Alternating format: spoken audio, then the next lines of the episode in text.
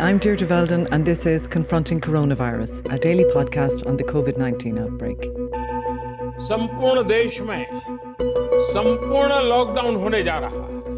India is over a week into lockdown, and while businesses are shut and people are staying at home, millions of migrant workers are walking from the cities to their home villages. Testing and treatment for the virus are inadequate, and many already struggling with poverty face unimaginable challenges if the disease becomes more widespread.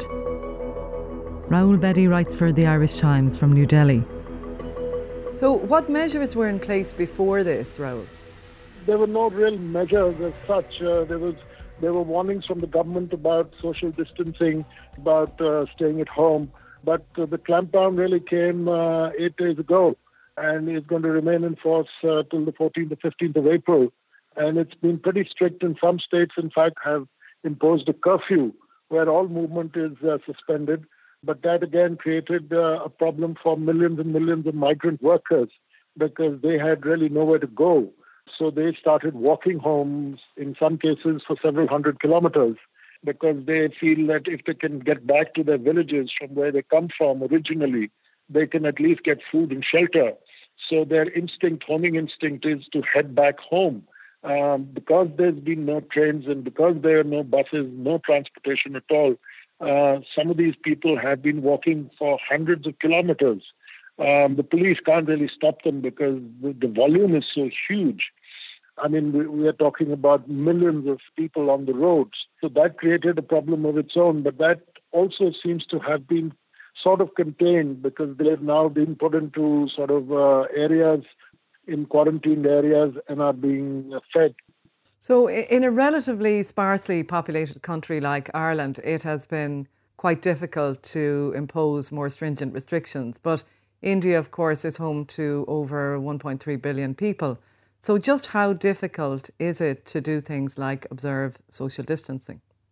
Uh, it's it's very difficult, and also we don't really have um, have many resources but despite all the shortcomings and handicaps, people have really responded quite well across the country. By and large, I would say the, the lockdown has been reasonably successful, primarily because I think uh, the, the local population is really terrified by what's happened.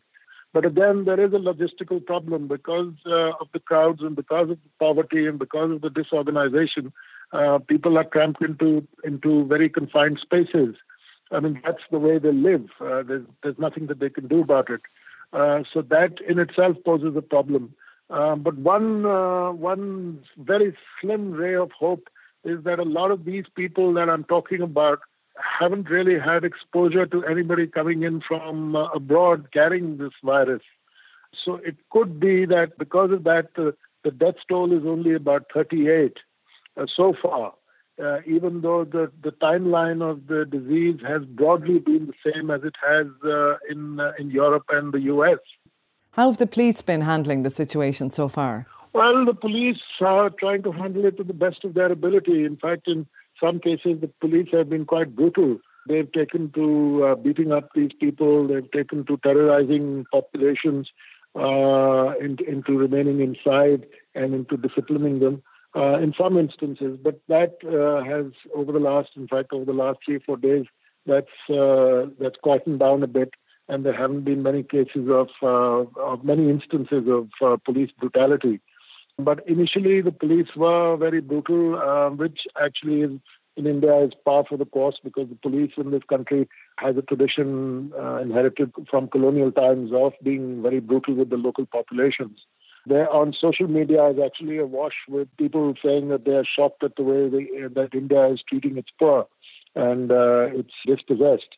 But these are problems that uh, a country like India would face. And everybody is really keeping their fingers crossed that uh, this com- community uh, transmission doesn't take off. Because if it does, uh, then you know there's it's it's anybody's guess as to what kind of disaster and what kind of fatalities India would have. So, what would happen to you now if you were to go for a walk outside or try to go to the shops? Well, actually, I personally I've been going out because I have a press pass, and uh, I go I go on my bicycle. The streets are completely deserted. which is amazing in a, in a country like India, which, as you say, has a population of 1.2, 1.3 billion people, and the cities are just teeming with people. The shops selling essential items like food and bread and milk and eggs and that kind of thing, they're open. Chemists are open, and that's about it. So I do get stopped at uh, at police checkpoints, uh, but I show them my press card and they let me through. But otherwise, friends of mine have been at home for the last eight or nine days. They haven't moved out of their homes, and uh, this has uh, you know ramifications, sociological ramifications of its own. You mentioned the low rates of infection, but how much testing do we know is taking place? Testing has is, is very, very, very limited because there are not enough testing kits.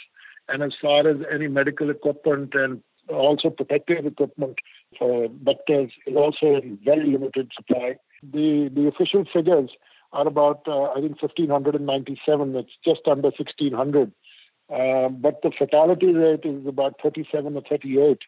Uh, again, uh, I, I don't think the fatality rate is, uh, is inaccurate.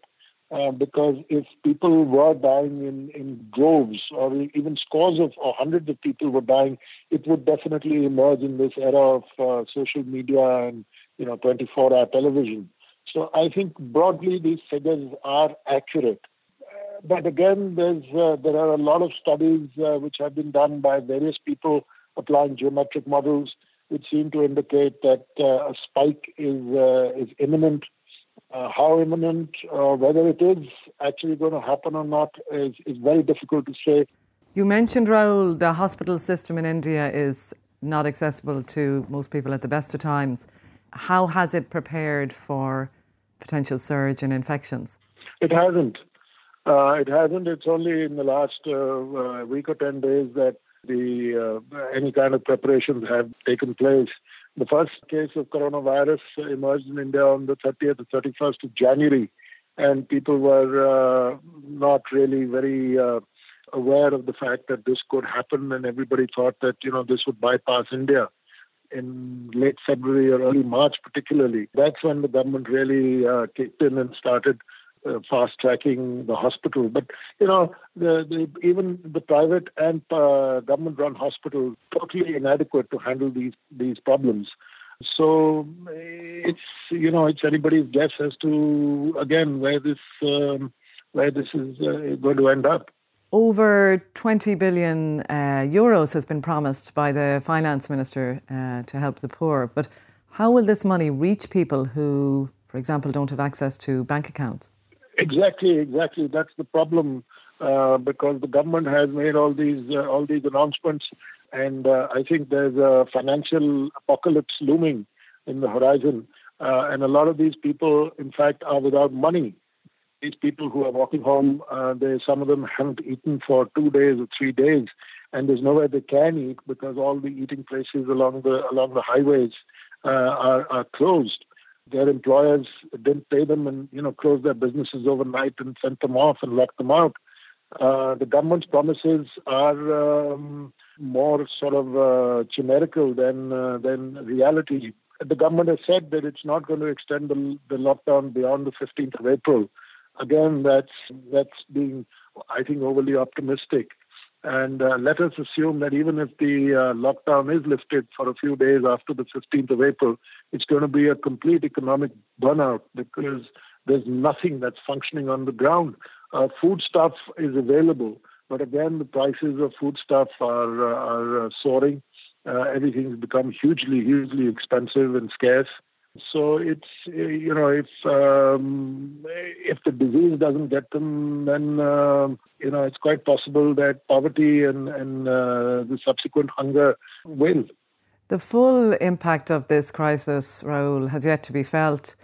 Uh, what long-term effects do you think it will have on the people of India? Well, I mean, uh, assuming uh, the best course of action that uh, you know the the disease, the virus abates you know, India goes back to being what it was, uh, uh, it's going to be quite disastrous.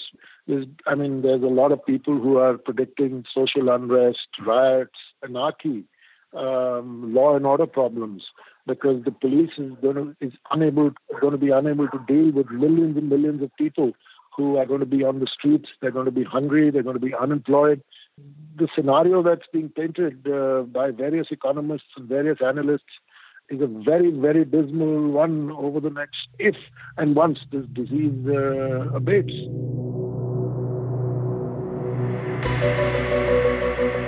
How do you feel about what the country is going through at the moment? Do you have any sense of optimism at all? Uh, I'll just use one word. I'm terrified and I'm, I'm scared. I don't feel optimistic at all. In fact, personally, I feel quite pessimistic. And uh, I think, uh, again, I'm, a, I'm an Indian and I believe in karma. Uh, so if our karma is good, we'll make it. And so a lot of people are depending on karma.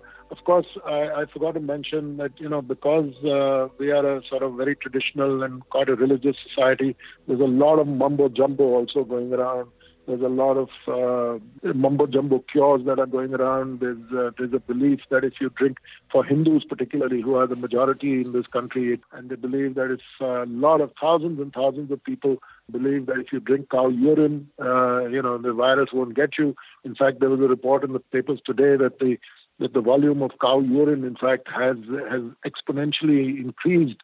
The sales of uh, cow urine have exponentially increased uh, in in the market. So you know, there's that problem also. But personally, I'm terrified, and uh, I'm leaving it to my gods to uh, to uh, get us out of this uh, relatively unscathed. But uh, I am skeptical. Thanks very much for talking to us, Rahul. My thanks to Suzanne Brennan and JJ Vernon, who produced today's podcast. And thanks for listening. Stay up to date with the latest developments at irishtimes.com. We'll be back tomorrow.